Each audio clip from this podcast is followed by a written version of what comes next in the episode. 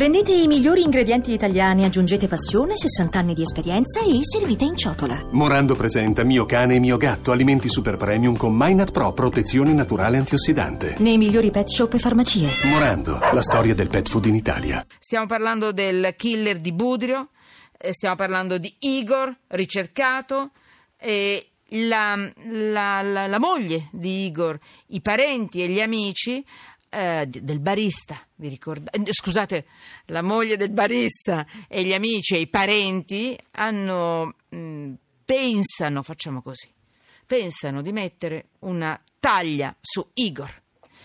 E il rigor, eh, infatti mi state chiedendo, ma Igor il russo che fine ha fatto? La risposta è boh, non si sa, è sparito.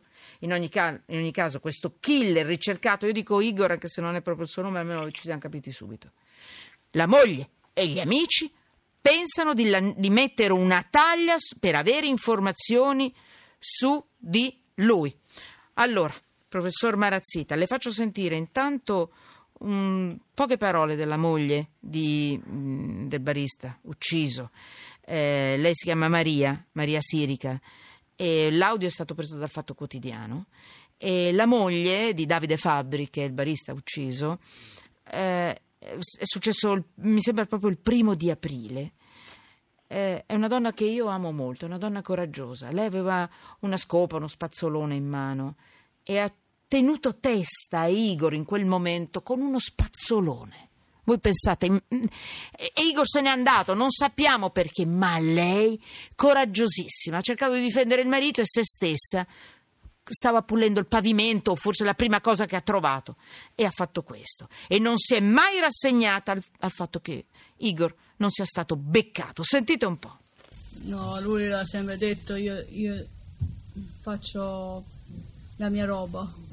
Io la mattina mi sveglio perché io voglio fare la, la mia roba e la difendo. È stato coraggioso, però è arrivato fino a un certo punto a essere coraggioso. Mi manca un casino, guarda che... Ma giustizia, sì, che non faccia del male a qualcun altro, più che altro, quella è una cosa bruttissima. E già un'altra famiglia sta soffrendo come sto soffrendo io. E beh, penso che sia basta adesso. Basta, deve essere basta, deve essere ammazzato. Infatti è quello che fa più rabbia. Cioè, Per, per colpa di chi non si è dato da fare prima, siamo già due famiglie distrutte. Allora, pensate a questa donna che dice, mi manca un sacco, mi manca un, mi manca un casino. Allora, ehm, professor Marazzita, stanno arrivando dei messaggi su Periscope, su Twitter. Eh, professor Marazzita, non sia troppo buono con Igor. mi scrivono così. No, io Allora, mi dica, allora, personalmente sarei felice che fosse dire, individuato e poi processato e poi come dire, un giudice valuterà certo. La sua sorte, è ovvio questo. Mi Eh, dica, al- in Italia è possibile per dei semplici cittadini eh, mettere una taglia per avere informazioni su una, su un- una persona, per, su un ricercato, per avere Sì. giustizia? Assolutamente sì, nel senso che tecnicamente non è una taglia, perché la taglia come dire, ha una sua storia, la taglia in realtà è l'offerta di denaro per arrestare la persona, voglio dire, viene in un mondo come dire, antico e lontano ed è una cosa diversa. Qui si tratta di offrire una ricompensa per, eh, un po' come accade se uno perde il cane o il gatto o un oggetto di valore, può per incentivare l'altruismo di chi eventualmente abbia notizie ma non intenda muoversi, può offrire una somma perché offre informazioni utili. Questo è assolutamente legittimo.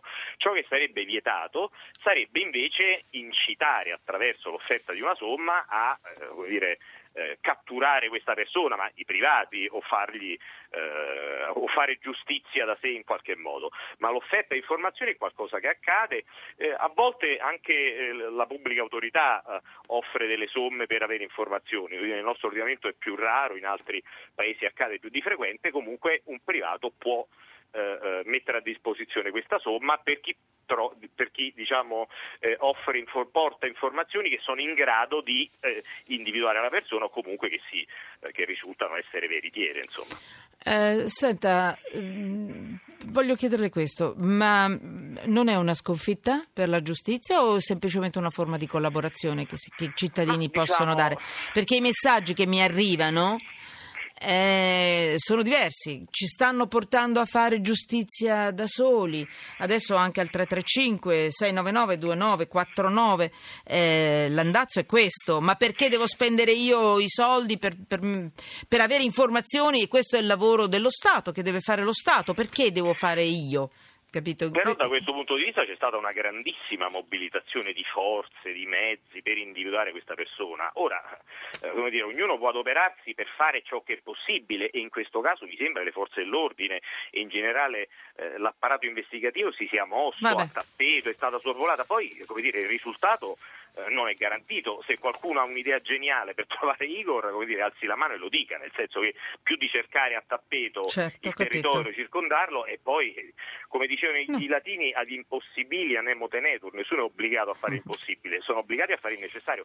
E in questo caso, questo caso è stato me- fatto me- molto. È stato fatto. Mediaticamente è stato rappresentato questo impegno, tutti Sì. ci aspettavamo onestamente lo trovassero. Purtroppo questo è stato più furbo, più bravo. Eh. Ah- ahimè questo capita. In ogni caso, questo è possibile, si può fare una taglia nel senso, Sì. insomma, mm, per, Sì, per cercare informazioni, sì. quello, eh, Grazie.